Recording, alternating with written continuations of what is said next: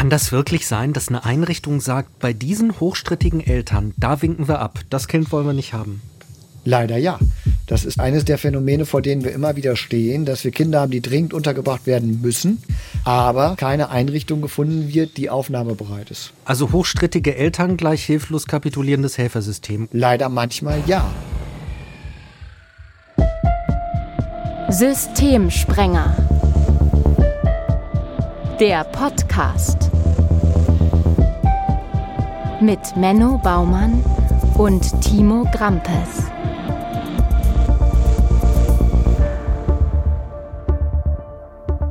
Hi, herzlich willkommen zu Folge 2. Wir sprechen über Kinder und Jugendliche mit schweren Problemen, die zu Krisen führen, zu Eskalationen führen. Wir fragen, wie es dazu kommen konnte, was anders laufen könnte und wir schauen in dieser Folge auf Kinder und Jugendliche, die zerrissen sind zwischen ihren Eltern durch Loyalitätskonflikte.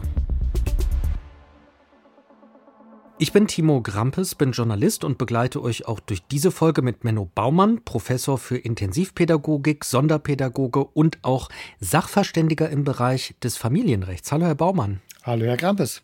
Und Sie haben auch für diese Folge eine Fallgeschichte mitgebracht. Wir hören ja in jeder Folge eine Geschichte. Diese Geschichten sind immer Mosaike aus mehreren realen Geschichten und verfremdet sind die, abgesehen von den Namen natürlich, ganz besonders in den Details. Wer sich da wiederum für Details interessiert, höre Folge 1. Da haben wir ausführlicher darüber gesprochen, wie die Fallgeschichten zustande kommen.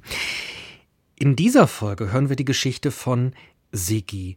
Wie repräsentativ ist die aus Ihrer Erfahrung, Herr Baumann, für dieses Thema? Eskalierende Kinder, die in Loyalitätskonflikten zwischen ihren Eltern regelrecht zerrissen werden. Also ich glaube, diese Fallgeschichte, die zwischen den Eltern zerrieben wird, die ist sehr repräsentativ. Was bei Sigi als Besonderheit dazukommt, ist, dass er dann auch noch zwischen den Eltern und dem Hilfesystem zerrieben wird. Das heißt, Sigi gerät eigentlich zwischen alle Räder, zwischen die man geraten kann. Und das ist dann schon nochmal eine Besonderheit in diesem Fallverlauf. Aber diese Geschichte eines Kindes, das in der Mitte steht zwischen Eltern und dort zu einem Spielball wird elterlicher Bedürfnisse, das ist, glaube ich, jeder, der im Rahmen des Familienrechts oder des Jugendamtes arbeitet, der kennt Sigi. Wir hören jetzt den ersten Teil von Sigis Geschichte und wie üblich mit Triggerwarnung. Die Geschichten sind hart, in dieser werden Gewalt und selbstverletzendes Verhalten eine Rolle spielen.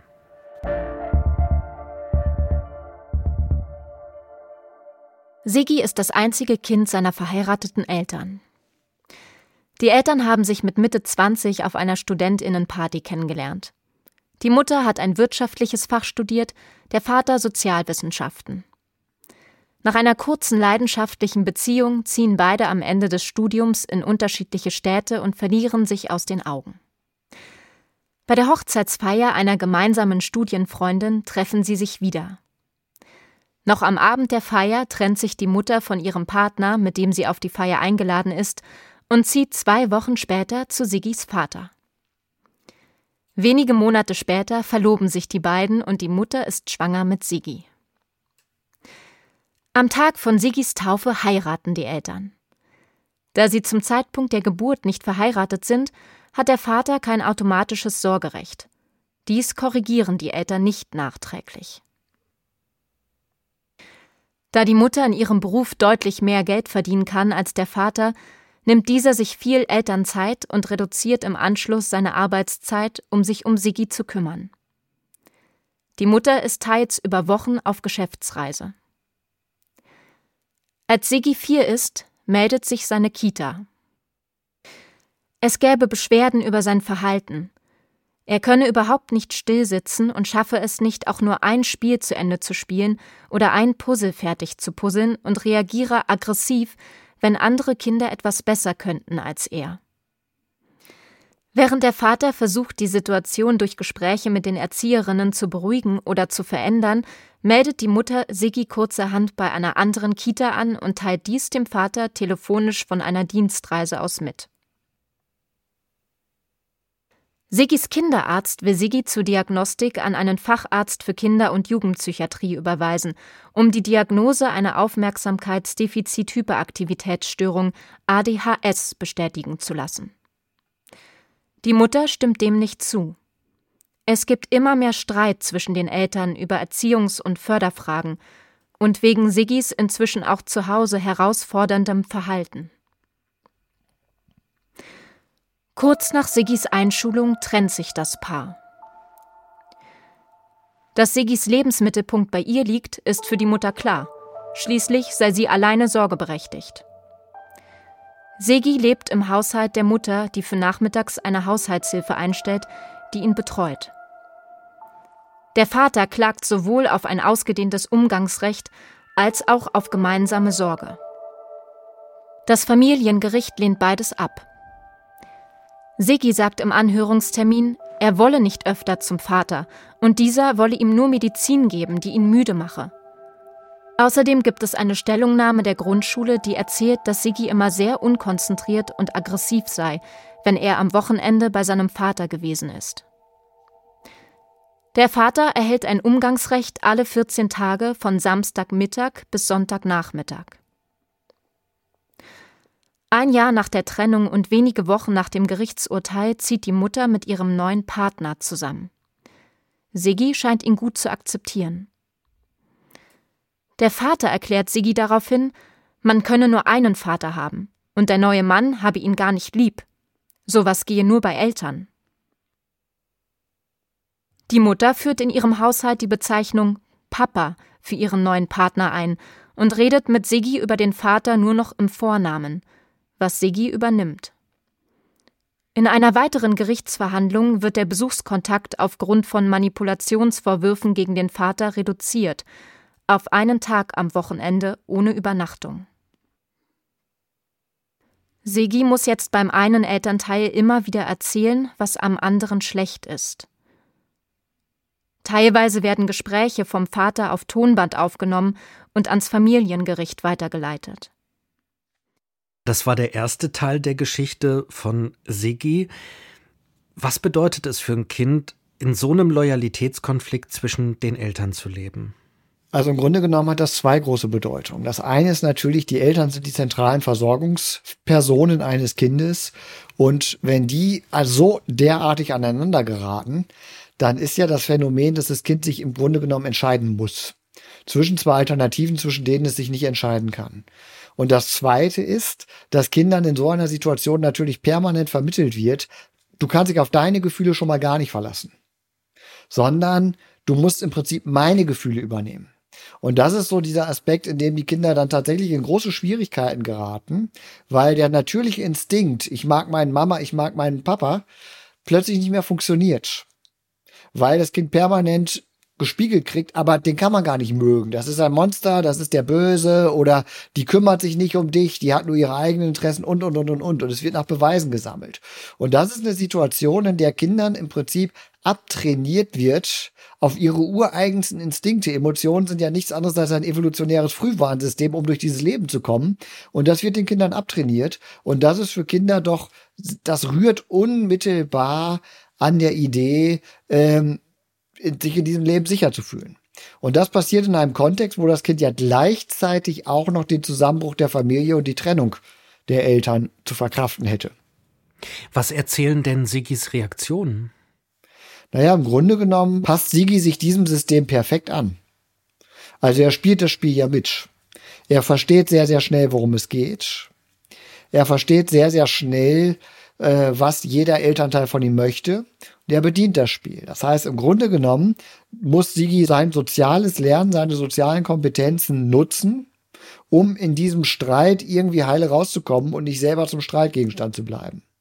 Und gleichzeitig sieht man ja den die Eltern sind in ihrem Vorgehen gegen den anderen relativ gnadenlos. Und das äh, kann natürlich einem Kind auch wirklich Angst machen, weil er natürlich auch die Angst hat, wenn sich diese Wut gegen mich richtet, da bin ich verloren. Und also ich finde, dass Sigi eigentlich sich in dieser Situation, ich sag mal, gut rettet. In einer Situation, die unmöglich ist, rettet er sich relativ gut. Und das Zweite ist, wir haben eine Parallelgeschichte wir können ja nicht wirklich sagen, die Eltern sind schuld daran, dass Sigi Verhaltensprobleme hat. Sondern es gibt ja Hinweise schon in der Kita, dass die Geschichte früh angefangen hat.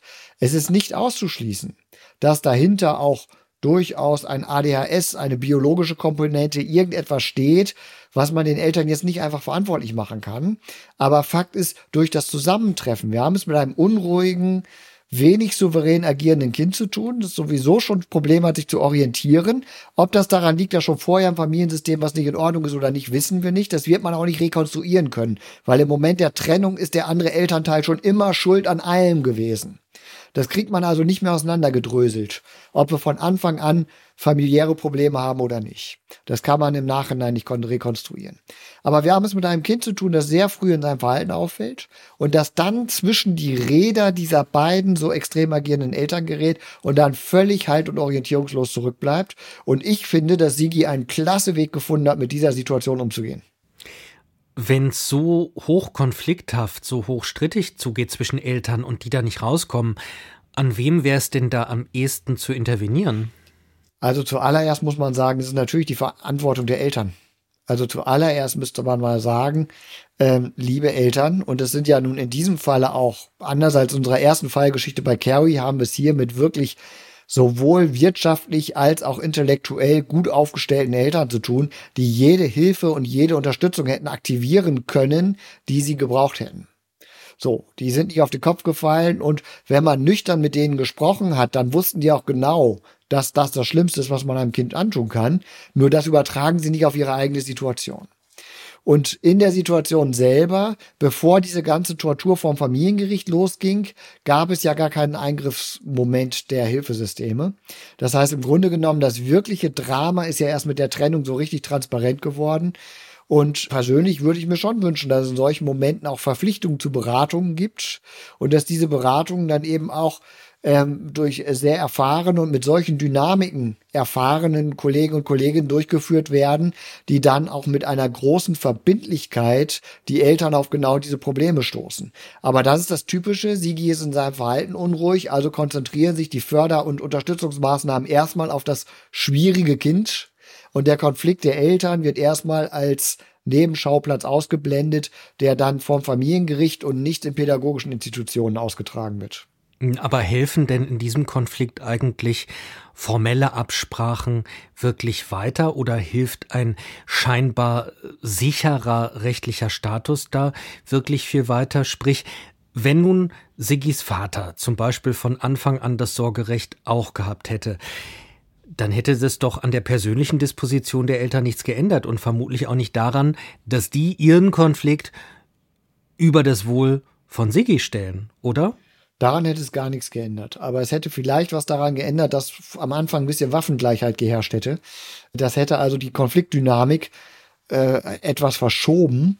So war es natürlich so, dass die Mutter am Anfang erstmal tun konnte, was sie wollte. Und das ist jetzt keine Mann-Frau-Geschichte, sondern tatsächlich alleine von der Position her. Es gibt auch Konstellationen, wo Väter an einiges Sorge oder so. Also es ist jetzt wirklich kein Thema, das jetzt irgendwie ähm, auf, auf der Ebene von äh, Männerrechten oder alleinerziehenden Interessen oder sowas ausgetragen werden sollte, sondern wir haben hier eine Situation, wo man sagen muss, mit gemeinsamer Sorge hätten auch von Anfang an andere Klärungsprozesse eingeleitet werden müssen weil die Mutter nicht von Anfang an in der Lage gewesen wäre, erstmal zu tun, was sie möchte, und der Vater wäre draußen gewesen.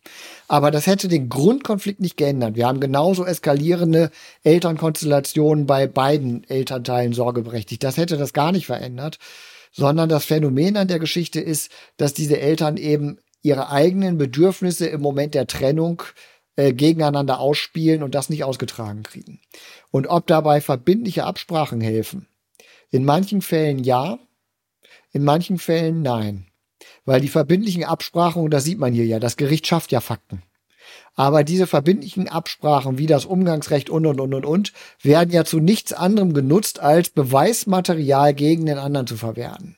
Und das ist im Prinzip der Punkt, das Kind ist nicht mehr Kind seiner Eltern, sondern ist Beweismaterial gegen den anderen.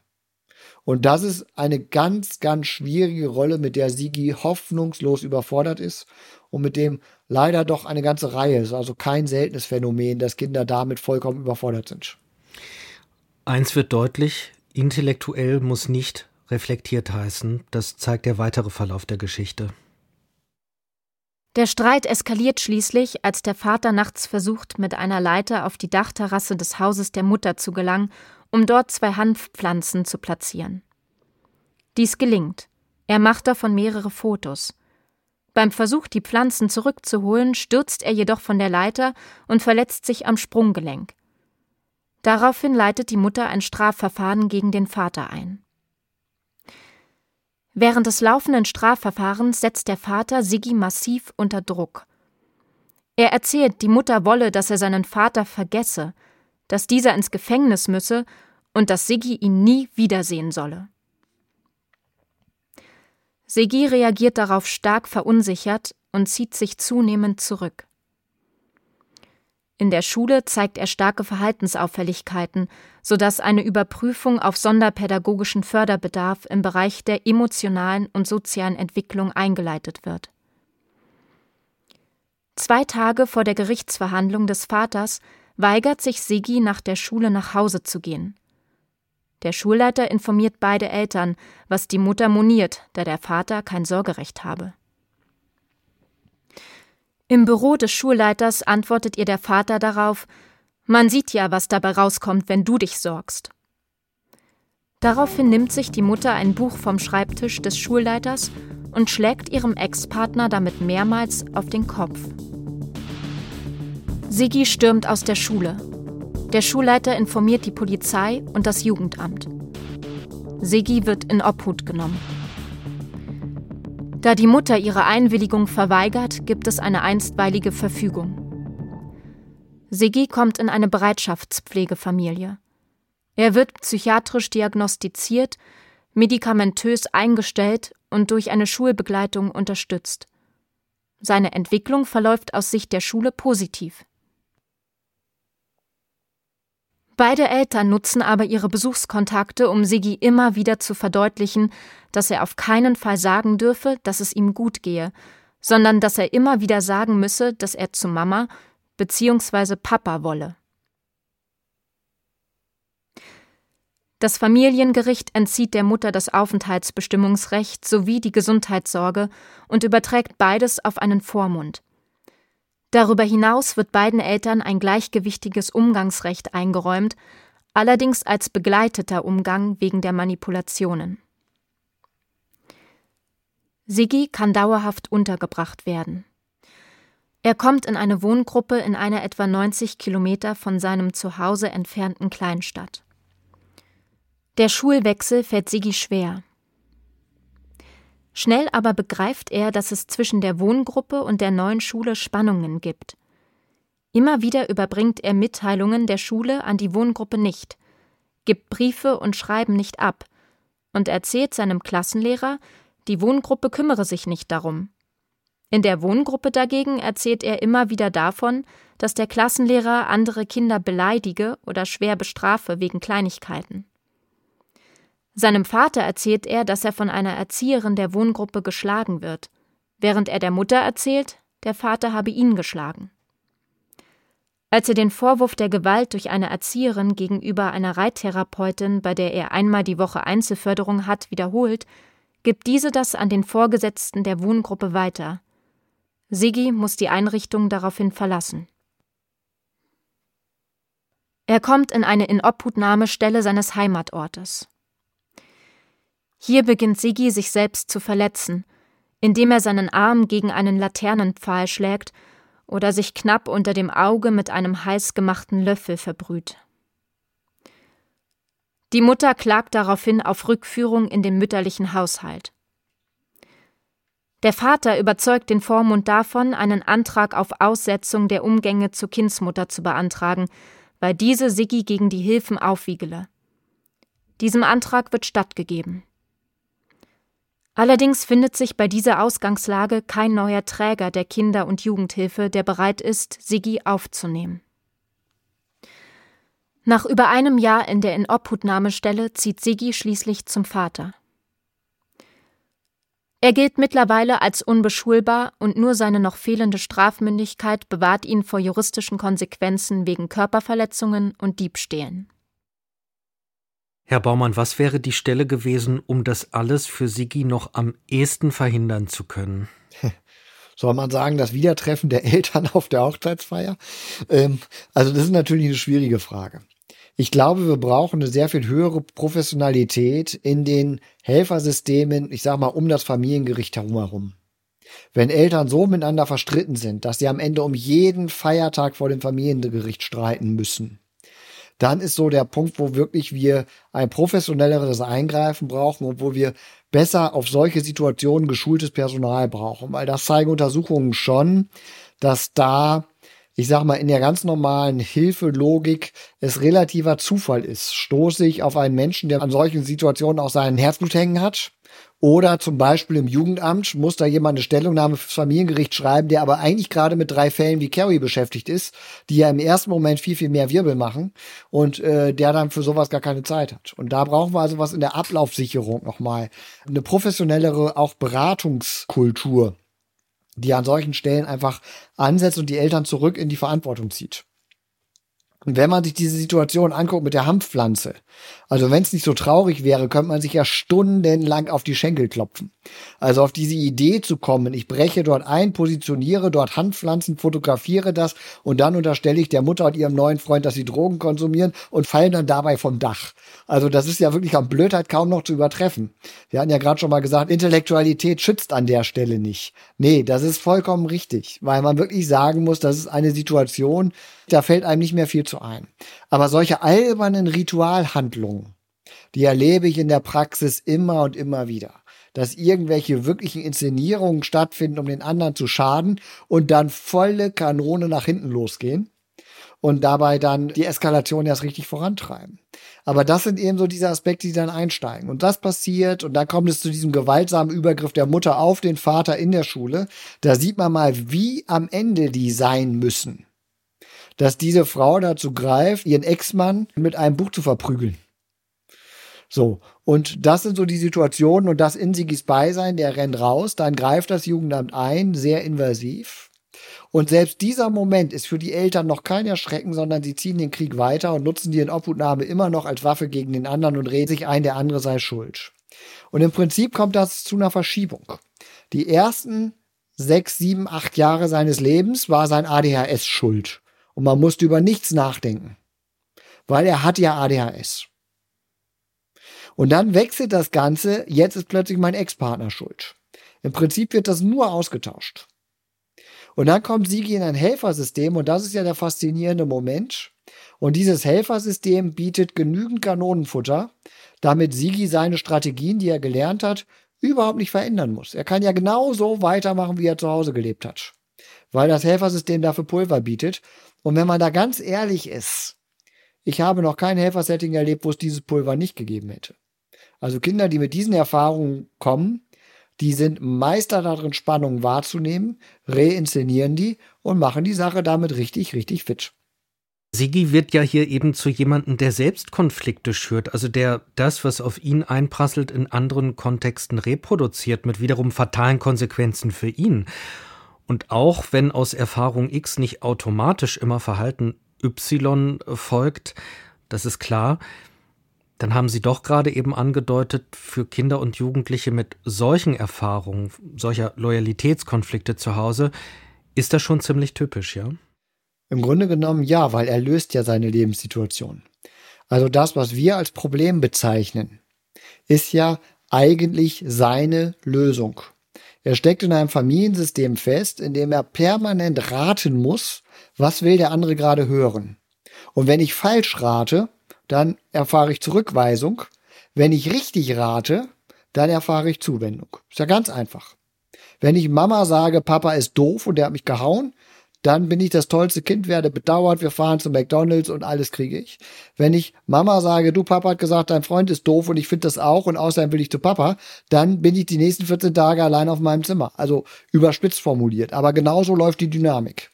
Sigi muss lernen, was will der andere hören und dafür kriegt er was. Und das lernt Sigi. Und jetzt kommt da ins Hilfesystem. Woher soll Sigi wissen, dass das im Hilfesystem anders ist? Woher soll Sigi wissen, dass es bei den Lehrern anders ist? Das Hilfesystem etikettiert ihn als manipulativ. Das ist er.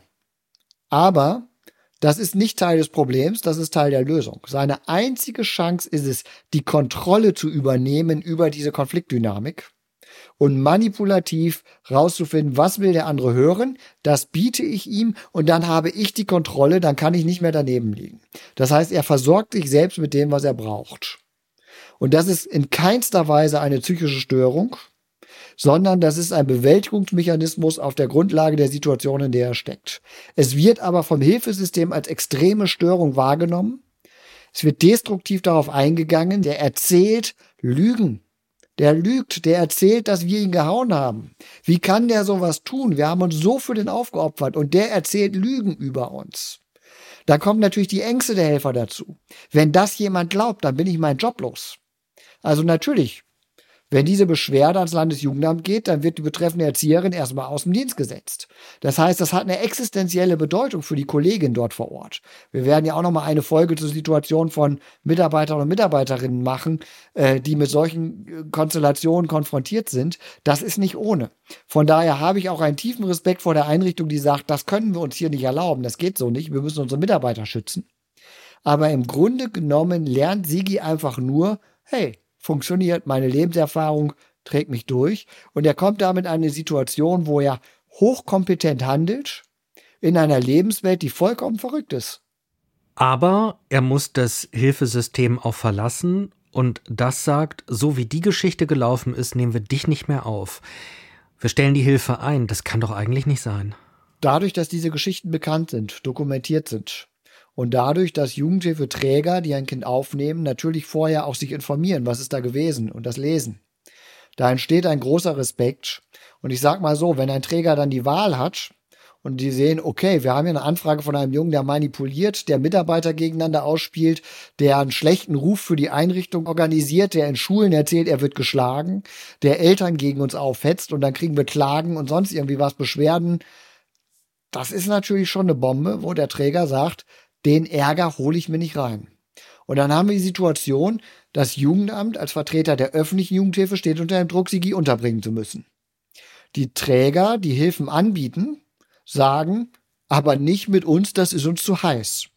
Und dann entstehen diese Konstellationen, denen im Grunde genommen aus purer Hilflosigkeit Sigi am Ende doch zu seinem Vater zieht, was er übrigens auch selber als Erfolg feiert. Er hat es geschafft. Er wollte ja nicht in eine Wohngruppe, war überhaupt nicht sein Begehr. Er lebt bei seinem Vater. Die Mutter wird aus seinem Leben quasi ausradiert. Es fand zu dem Zeitpunkt, wo ich sie kennengelernt habe, keinerlei Kontakt mehr statt. Er kann nicht mehr zur Schule gehen. Und im Grunde genommen warten alle nur drauf, dass er 14 wird, damit er endlich juristisch belangt werden kann.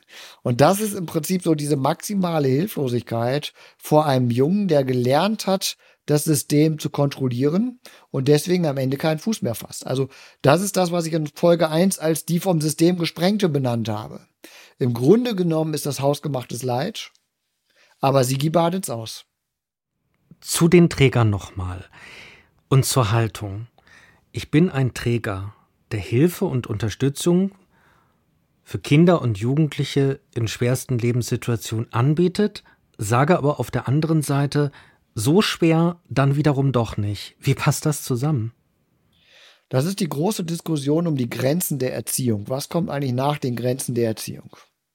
Und unser Gesetz sagt im SGB 8 Paragraph 1 ganz klar, jedes Kind hat ein Recht auf Erziehung und Bildung. Das heißt, eigentlich hat Erziehung keine Grenzen. Und trotzdem hat die individuelle Maßnahme leider ihre Grenzen. Also, da kommen dann Argumente und die sind zu respektieren. Das ist jetzt kein Trägerbashing, was wir hier betreiben können, sondern wir müssen das sehr ernst nehmen, dass der Träger sagt, wir haben hier noch sieben andere Kinder. Und wenn ein Sigi dazu führt, dass andere Maßnahmen nicht mehr stattfinden können, dann haben wir einen Schutzauftrag auch für die anderen. Der hetzt andere Kinder gegen uns auf. Oder wir müssen mit dieser Schule noch lange zusammenarbeiten und Sigi bringt da alles durcheinander. Oder der ist körperlich aggressiv, der bedroht die anderen Kinder. Oder wir haben als Arbeitgeber einen Schutzauftrag für unsere Mitarbeiter und Sigi bringt unsere Mitarbeiter in Gefahr, indem er Vorwürfe nimmt und man weiß ja nicht, wie sehr er das noch zu steigern bereit ist und, und, und, und, und. Das heißt, das individuelle Setting, das sagt, wir können das nicht. Davor habe ich Respekt. Das Problem ist, dass das ganze Hilfesystem sich wegduckt. Und dass es nicht möglich ist, eine Lösung zu finden. Und das ist das, was eben leider dann mit unter dem Begriff Systemsprenger oft subsumiert wird. Kinder und Jugendliche, die vom System so eingeschätzt werden, dass sie am Ende niemand mehr will. Und das Dramatische ist, das nehmen die auch genauso wahr. Die sitzen am Ende da. Sigi hat das zum Vaterziehen als Erfolg verkauft. Aber einer Carrie, die hat ganz klar gesagt aus Folge 1, mich will keiner mehr. So, und das ist etwas, was diese Kinder sehr, sehr betrifft. Und das ist auch unter anderem eine der Motivationen, die mich in diese Arbeit gebracht haben, dass ich sage, dass die Mindestanforderung an mich als Jugendhilfemensch ist zu sagen, ich will. So, und ob ich dann kann und welcher Weg das sein wird, das ist sehr, sehr schwierig. Und Sigi gehört zu den Fallgeschichten, bei denen ich nicht weiß, wie sie weitergegangen sind. Da muss ich sagen, die Geschichte endet genau an der Stelle, wo sie hier endet. Ähm, aber das ist genau dieser Aspekt, äh, nicht in der Ohnmacht stehen zu bleiben, sondern es hat ein Kollege aus Hamburg, äh, hat mal den schönen Satz geprägt, das Gegenteil von Scheitern ist in der Jugendhilfe nicht der Erfolg, sondern das Handeln. Und das Problem an Geschichten wie bei Sigi ist, das Hilfesystem steht ohnmächtig davor. Und mein Ansatz ist immer, wir müssen zurück ins Handeln kommen. Wie handeln Sie denn als Gutachter im Familienrecht, wenn Sie in solche Konstellationen verstrickt werden, in so schwere Loyalitätskonflikte die Eltern schüren? Also als Gutachter habe ich ja einen relativ klaren Auftrag. Ich soll dem Gericht eine Grundlage liefern, eine Entscheidung treffen zu können. So, mehr nicht. Gleichzeitig versuche ich immer anzuregen, dass das Gericht mir auch Fragen stellt nach, wie geht denn das? So, damit ich auch Hinweise geben kann. Und in einem Fall wie Sigi hätte ich verschiedene Ansatzpunkte, die ich als Gutachter verfolgen würde. Das erste ist, ich würde ins System zurückspiegeln, was passiert hier eigentlich gerade. Also erstens den Eltern einmal zurückspiegeln, was tut ihr da eigentlich? Und da bin ich ziemlich schonungslos. Und der zweite Ansatzpunkt wäre, auch nochmal zurückspiegeln, was macht eigentlich das Hilfesystem so hilflos, um die Frage zu stellen, was bräuchte das Hilfesystem, um aus dieser Hilflosigkeit auch ein Stück weit rauszukommen. Also ein ganz wichtiger Punkt wäre zum Beispiel für die Jugendhilfe Rechtssicherheit herzustellen und sich klar zu werden, ja, Sigi macht solche Dinge. Und das heißt, ich brauche für die Mitarbeiter zusätzliche Beratung und Unterstützung, um das auszuhalten, dass Sigi solche Dinge macht. Mit einem Menschen zusammenzuarbeiten, der in der Schule erzählt, ich haue ihn, dafür brauche ich mindestens Supervision, wenn nicht sogar Einzelsupervision und Coaching. Oder aber auch klarzustellen, äh, wir brauchen eine dritte Instanz, zum Beispiel einen anderen Träger oder eine Ombudsstelle oder irgendjemanden, der diesen Fall mit beobachtet und der sicherstellt, dass die Mitarbeiter sicher sind, auch wenn Sigi solche Vorwürfe erhebt. Weil man kann ja auch nicht pauschal sagen, Sigi hat das zweimal so gemacht, jetzt glauben wir ihm nie wieder. Weil natürlich könnte es sein, dass er beim dritten Mal wirklich geschlagen wird. Und da müssen wir natürlich reagieren. Von daher braucht man zusätzlich eine Ombudsstelle, die das Ganze beobachtet und die mit Sigi und den Mitarbeitern in Beratung ist und das begleitet, um sowohl Sigi zu schützen, als auch die Mitarbeiter vor falschen Vorwürfen zu schützen. Und das wäre so der Punkt. Eine professionelle Begleitung in der Beratung. Was brauche ich, um auszuhalten, dass Digi solche Dinge tut?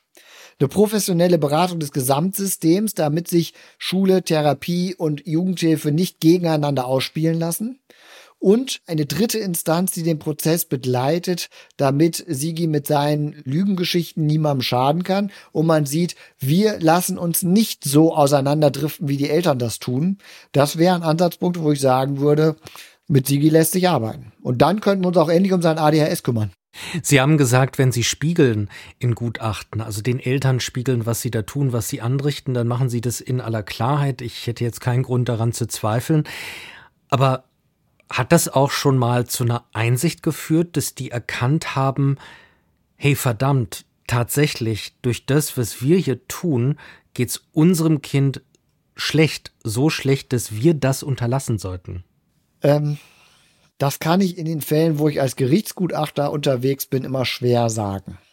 Weil tatsächlich das Gerichtsverfahren ja mit der Anhörung endet und es selten passiert, dass ich hinterher noch mal wirklich was höre. Ich habe einmal erlebt, dass Eltern mich noch mal kontaktiert haben und noch mal mich gefragt haben und gesagt haben, angenommen, wir wollten was ändern, können Sie uns eine Beratungsstelle empfehlen?